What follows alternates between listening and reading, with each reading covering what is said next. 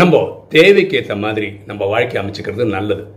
ஏன்னா இந்த பூமியில் இருக்கிற ஒரு பிச்சைக்காரனுக்கு கூட அவனுக்கு தேவையான பொருட்கள் கிடைச்சிடுது. இந்த நாட்டுடைய பேரரசனாக இருந்தால் கூட அவனோட பேராசை நடக்கணும்னு அவசியம் கிடையாது. இதுதான் மகாத்மா காந்தி சொன்னார். உலகத்தில் இருக்க எல்லாருக்கும் தேவையான பொருட்கள் பூமியில் இருக்குது ஒருத்தனோட பேராசைக்கு கிடையாது அப்படின்னு சொன்னார். ஸோ அதனால் நம்ம பேராசை பெற வேண்டாம். பேராசை பெருநஷ்டம். எண்ணம் போல் வாழ்வு.